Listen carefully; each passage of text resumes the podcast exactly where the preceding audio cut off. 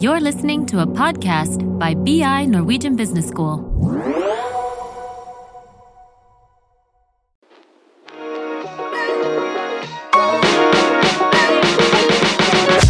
Welcome to this podcast um, about leadership, sustainability and change. Um, I'm very happy to have Professor Robin Teigland here in the studio.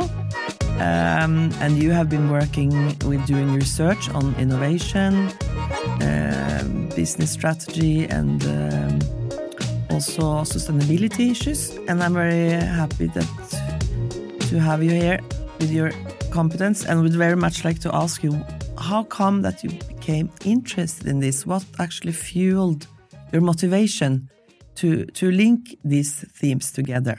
Thank you. It's a real pleasure to be here. And I think that's a great question uh, to get started with.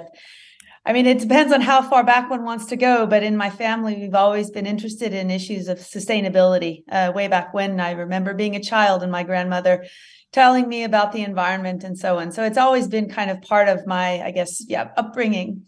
Uh, but then when I did my PhD uh, studies in, in Stockholm, as you mentioned, at Handelshögskolan in Stockholm, uh, the focus was very much on informal networks and how technology influenced these informal networks and how we create value through them. And when I was in Stockholm, I was doing a lot of work with virtual worlds, uh, the gaming industry, fintech, and so on. But I felt like I wasn't really having that much of an impact on a lot of the sustainability issues that were beginning to really come to the scene a few years back. And so in connection with my move to Chalmers about five years ago, I also was in Portugal uh, surfing for the sun. And uh, my oldest son and I were, yeah, there enjoying the sun and so on. We thought, well, let's learn more about Portugal and, and what's going on here. And through these initiatives or through this activity, I one night I walked into a motorcycle club. I tell this little story because it's really how it got me moving, I should say. And and this motorcycle club in Peniche, it was, you know, late at night and kind of wondering who was in there. And who was in there was all the local fishermen, the small, medium-sized fishermen of Peniche. And they were telling me the stories of how Peniche and other coastal communities have gone from being extremely wealthy communities to very poor communities. In fact, Peniche went from one, being one of the richest cities and regions in Europe to being one of the seven poorest regions uh, in all of Europe within the span of just a couple decades, two, three decades. And this really sparked my curiosity in trying to understand why we talk about digitalization, automation, all these wonderful technologies. But then when you see how these large firms can take advantage of these, you also learn about how small, medium-sized, um, such these fishermen really cannot keep up, cannot keep pace, and are being driven out of business. And so through them, I learned more and more about the ocean, more about coastal communities, and saw that there's so much effort and, and activities going into smart cities and large organizations that we also need to really start thinking about the small, medium, and the coastal communities, and clearly about the ocean. So It was a yeah. It was about yeah four and a half years ago with an experience in a motorcycle club that that really kind of opened up my eyes to a lot of issues that I was unaware of. Yeah. So then you saw a possibility that to actually not only make a change and have contact and know more about uh, uh, those kind of local fisherman communities, but you actually uh, initiated uh, a business and. Uh, mm-hmm. Transforming plastic found in the ocean to surfboards, furniture, and other things. And I, I think it's very inspiring uh, to me. You. You actually started up um, a business, and now you have uh, provided new job opportunities for the unemployed fishermen, and also a future, not least a future for local communities like that. Mm-hmm. Uh, and mo- Most researchers like you and I, we prefer to sit behind our desks. That's what we love the most. And I, I know that you love that even now because you have published a lot. But, you know, I would just ask you, you know, uh, what was the driving force into going into this entrepreneurship, starting your own business? Yeah. You could have made someone else go in there and start it. Right. I, I could have done that. But um, I think... There's so many challenging issues out there. And one thing is to sit behind a desk and research other people doing this, but there's a very long lag time, as we know, very long lead time from an idea to actually having it published and having some type of impact. And I also felt that there's, I saw a lot of change occurring, and with digitalization, with circular economy, with the ocean. And I thought, well, let's let to really immerse oneself in this is really the ability to then see what what is what is driving this, what are the success factors, how can we make a difference. So for me personally, in order to to actually take on and, and conduct research, I felt like I needed to be in there, in the midst of it, and doing this myself to really understand the issues. So it's very phenomenon-driven uh, research. It's very engaged scholarship where, mm. you know, we're trying to lead, uh, drive a change. So it was really about getting in there, getting my hands dirty, mm. starting companies in, in Portugal and Sweden, uh, where we're developing a blue circular economy model to really understand what are the challenges. And they're huge. Sustainable entrepreneurs have many challenges. Yes. Tell me some, uh, tell something about that. What challenges are there? Well, I mean, um, there's actually quite a few. In fact, we're writing a paper. I have a P H D student from Ghana, uh, and together with a professor at uh, Fu University in, in Holland, we're actually looking at this, where she is researching this case that we have developed. And if you think about traditional uh, entrepreneurs, uh, you know, they have those nice like venture capitalists and banks and so on. And it's, right now it's a lot about scaling and so on. But if we think about this, where we're not only trying to change our norms around business models, so trying to create circular business models, that that doesn't really fit into our traditional ways of thinking about a business. So it's a little bit difficult for traditional uh, funders to understand the model that we're developing. Uh, you know, it takes time, especially mm. if you're in working with materials and additive manufacturing, that it, it takes time to actually see returns on your efforts. It's not like just creating an app and, and scaling. Mm. Uh, so I think that's one challenge, is it's difficult to access, you know, convention, conventional um, forms of finance. Mm. Uh, there's also the whole impact. If we think about, we have to actually in our in our what we're doing is developing new materials based on uh, P A six or nylon fishing nets, which is an incredible challenge just by itself. And then we also want to use large scale additive manufacturing, so industrial robot Uh, enabled additive manufacturing. These technologies and these materials are still under development. So we also need to push the, you know, drive forward mm. research in these areas. So this is also something that's, it's, you know, we're, we're challenging the status mm. quo around how we think about supply chains and technologies and so on. It's called, you know, you have to th- escape the green prison, as, as some researchers have called it. So I think there is a, yeah. What is that, the green prison? Escape, to escape uh, the green prison, article written by Pacheco in two thousand ten. And it's really about how, for example, we have to, you know, building a new supply chain, redesigning the from a linear to a circular uh, mm. economic system. It's it's it's challenging. And so we we sit in this kind of, you know, prison, in the sense this is where we know where we want to go, but there, we have to ch- challenge the boundaries Uh, outside of, of traditional ways of thinking around business. Yes, and that's why I think that what you have done is very interesting and very inspiring for uh, other people, because we need actually updated uh, technology or research on technology, uh, organizing and all, and strategy development. Uh, but it takes too long, long time to go from, you know, the research. I mean, the researchers have problems getting in touch with people, entrepreneurs, like what you are doing now. Mm-hmm. And uh, so it's like the time lag, and we don't have time to lose now. That's why I like this model. But I would also like to ask you, how is it to be, you know, a researcher and a, a theoretical person like I am, and actually doing entrepreneurship? And what do you see, what kind of uh, um, abilities or, uh, you know, competence and, and resources do you have to actually give an entrepreneurship like that, and vice, and vice versa? Yeah, mm. no, I think it's uh, it's fantastic to be able to, you know, build a bridge between theory and practice. And this is mm. something that I've always tried to do in my teaching and, you know, in, in my research, in the sense that I have worked a lot prior to, to conducting my P H D and, and being a researcher, but now really trying to build that bridge, because I was, I can't remember who said that there's nothing so practical as a good theory. Mm. And I think that it's so true that we can take, you know, theories, frameworks, concepts, and apply them. And that enables us to structure complex problems. uh, and think through them and, and work towards solving them in an easier fashion.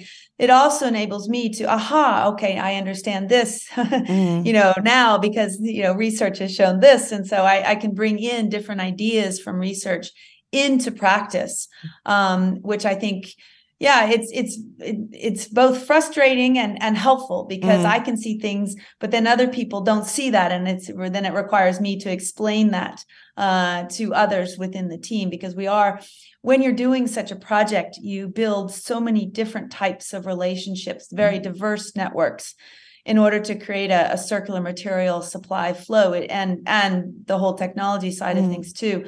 You really are building bridges and working with a diverse set of people, uh, which also requires a lot of this, you know, understanding from theory as well that you can bring in how to work with in diverse networks. And if you think about building collective mm. competence, for example, and so on. So anyway, yeah, I can stop but there. It's, but you define this as a, a project, because you, but it's a, is it a firm with the shareholders, or how is it? Well, I would define it as an initiative, um, yes. a, an initiative in the sense projects have a start and a finish. This is an initiative. We want to initiate a change. Mm. Uh, we want to drive a change.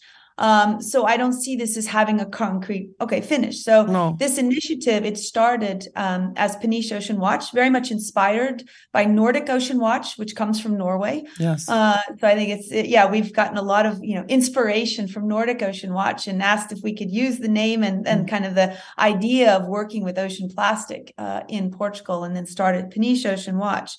So there, it started as an initiative, but in order to drive change, we saw that we needed to create a company ourselves if we wanted to have the ability to apply for funding. So we created a company called Ocean Tech Cup in Portugal mm. for mm. all the challenges that that brings as well. Mm. You know, I studied in the Department or Institute of International Business, uh, multinational firms, mm. and looking at the challenges of, you know, de- developing a, a company in another country. And you have, you know, cross-cultural management mm. and so on. So it's been, that's been very exciting.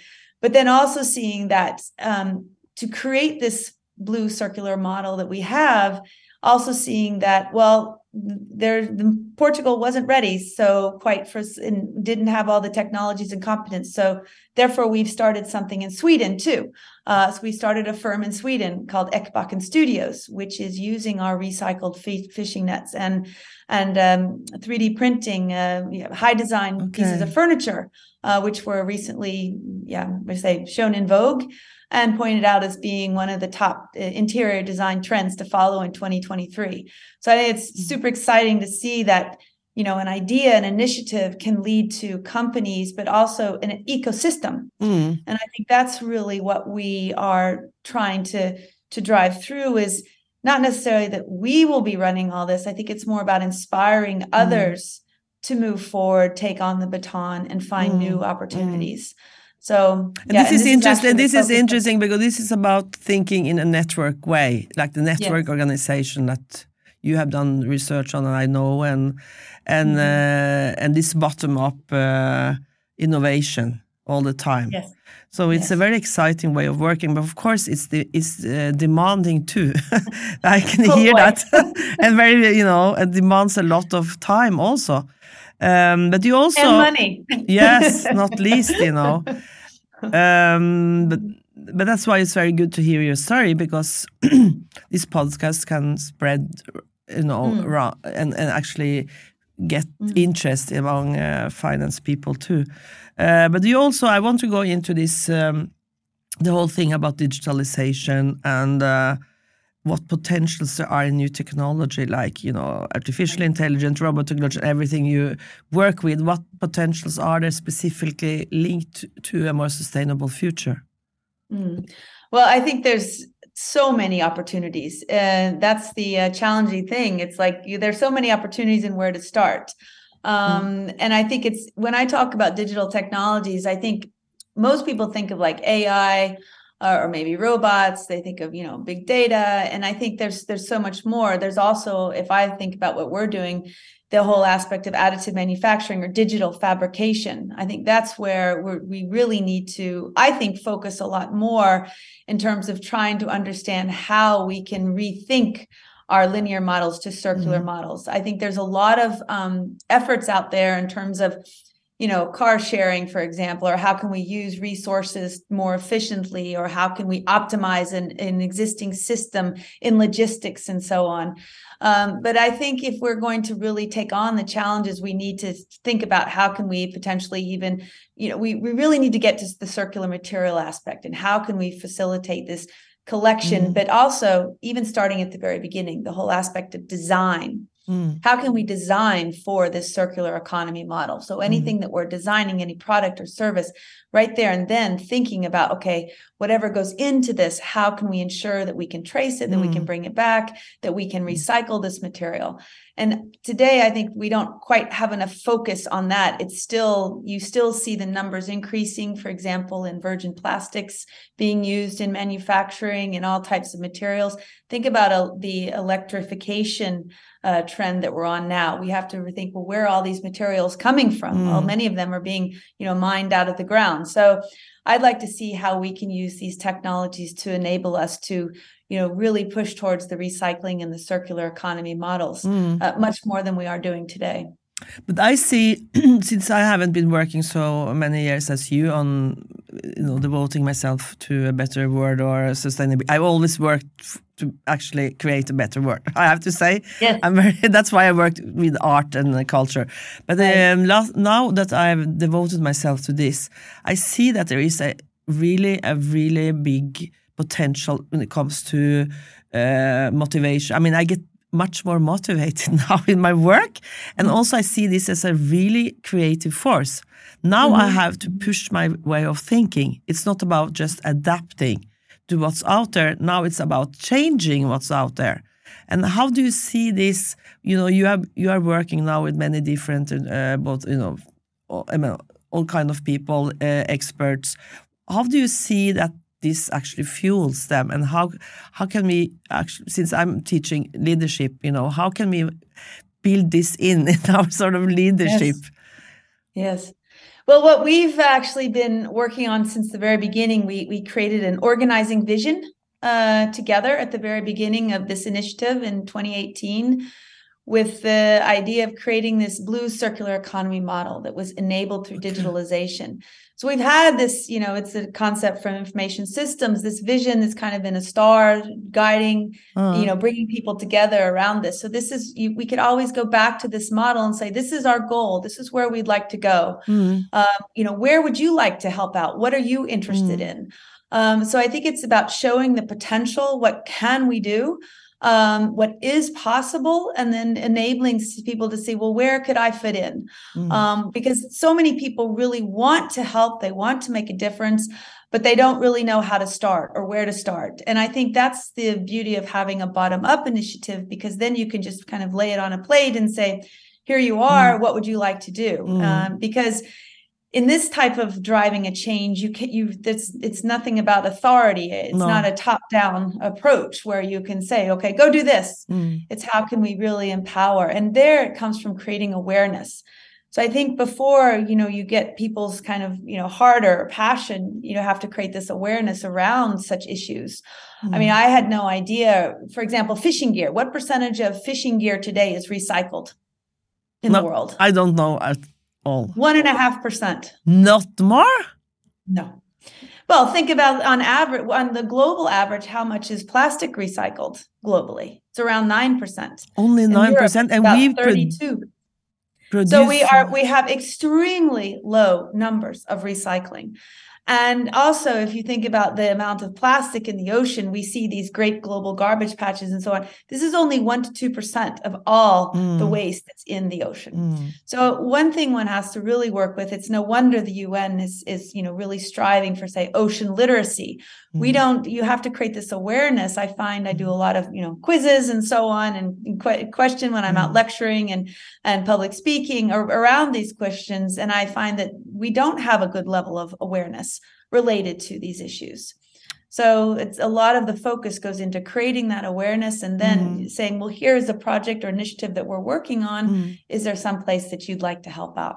Well, does it, but it does mean that people, I mean, both young students here uh, at the business schools, uh, but also that young employees, but also older employees in companies or public organizations, they actually need a new insight and also knowledge, information about things. Yes. How how can you we implement this knowledge about uh, the um, actually the state of the globe? I mean, either it comes to uh, the ocean or uh, woods. I mean, uh, Amazonian uh, wood. You know, that is shrimping and C O two. Well, how do you think we can actually integrate this scientific knowledge? Because we would say before it's been like, okay, we are in a business school, we do business. Now you are in a technology right. university, you work with technology. You know, how can we sort of integrate? that, that's something I've been struggling with myself, thinking about yeah. it. No, we. I think we really do need to integrate. And actually, that's why I, you know, being at the Technology and Engineering University, I bring in the business skills here. And I think business schools need to work more with, say, en- engineering universities to create that understanding as well. But I, here, if we if we think about in terms of creating awareness in all organizations, you have people who burn for eldsjäl. I'm not sure how you say mm. that in Norwegian yeah. or in English, but you have someone who has a burden in, yeah, I'm sorry, what did you call it? Eldsjäler. Eldsjäler, yeah. So you have these eldsjäler in, in organizations that do burn for things. And it's about organizations giving the space to these people to create awareness in the organization as well, enabling mm. them to bring their knowledge forward. And I think that's where, you know, it, it also is with technology. I mean, also these bottom up where I asked organizations, a lot of like managers and so on. So how many of you are are working or with, you know, or have bought, say, an N F T or a cryptocurrency just to understand their kind of level of awareness? And, you know, you just need to test and try things out. And in organizations, you have people who who burn for technology or burn for the environment. And so mm. how do you give them the space to create awareness within their organization? That's a great way of, you know, also integrating within the organization and not just say, well, go and talk about it, mm. but think about, put it in the perspective of innovation. What could our organization do mm. in order to, you know, if we know that this is the state, well, how could we think about innovation related to this to mm. create a better service or product for our customers? Because if we look at just in supply chains and sustainability, I mean, by enabling more circular supply chains, you reduce costs, you reduce mm. waste. So it's, um, I'll stop there. It's a cost, um, yes, efficiency. Uh, to sum it up, you know, um, I just, because we have been talking about this, that the people and leadership issues are very important now organized. It's not only about knowledge and technology and business models, but it's also about make the change happen. If you were going to give some advices, you know, sum up your theories, yeah. uh, you know, I mean, it's quite hard to compress it, but if you are, where would you start, you know? I mean, I'm talking now about managers on all levels, in public and private organizations. Where? Well, I, I've been kind of working on my own little model uh, for mm-hmm. this, which has four components. Uh, the first one is very much around visioning, not uh, scenario thinking or scenario planning or vision, but it's about visioning. So what what mm. could, it is a little bit scenario thinking, but it's about what what could the vision, what could the future hold, mm. both in terms of, you know, b- bad cases, bad futures and good futures. And how do different technologies influence this? How do the other Pestel mm. forces influence the future? So where where are we potentially going? And this has actually enabled us to come up with our, our blue circular economy model, thinking how could we potentially integrate digital technologies to facilitate this, mm-hmm. this model that we wanted, that we started with. The second one is very much around networking, because we know we cannot take on these challenges by ourselves. So we need to be very network for purpose, on purpose. So mm-hmm. reaching out to people uh, like you're doing with this podcast, creating those bridges or building those bridges before you need them. But also being very open for that serendipitous meeting. For example, when I went into the motorcycle club in Peniche and met this mm-hmm. fisherman, uh, which opened up my eyes. So being flexible and seeing, well, there's different routes that we could take. Mm. Uh, but then it's also about when you're building these networks, the third component is very much around building collective competence. Really understanding, creating a shared understanding of core concepts, core ideas, our vision. Mm-hmm. Just one word can throw everyone off. For example, data. You have one view of that. I have another view mm-hmm. of that. Somebody else has another view. Or technology. What does that mean? So I mm-hmm. think it's about really questioning what your assumptions are, What do we mean mm. by this? And build that collective confidence. Uh, and then the fourth bubble is very much around experimenting and co-creating, really mm. developing these ideas together in your network and not be afraid to fail. You know, just go for it. Just mm. jump in and try. Mm. Uh, and just see what happens, but do it together with others and experiment. And then, then you can just keep on going because, mm. aha, well, this might change my our mm. visioning process and we might see a different future now and, and so on. Mm. So those are the four: visioning, a networking for purpose and serendipity, building collective competence, and then experimenting and co-creating. So, yeah. Thank you. I think that was a very good ending on a very thoughtful and, you know, really dense uh talk between us. So thank you so much and uh, and good luck. Thank you for being for having me here. It's great.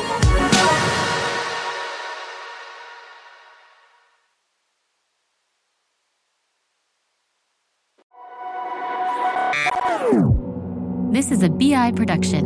Listen to more podcasts. Go to b i dot n o slash podcasts.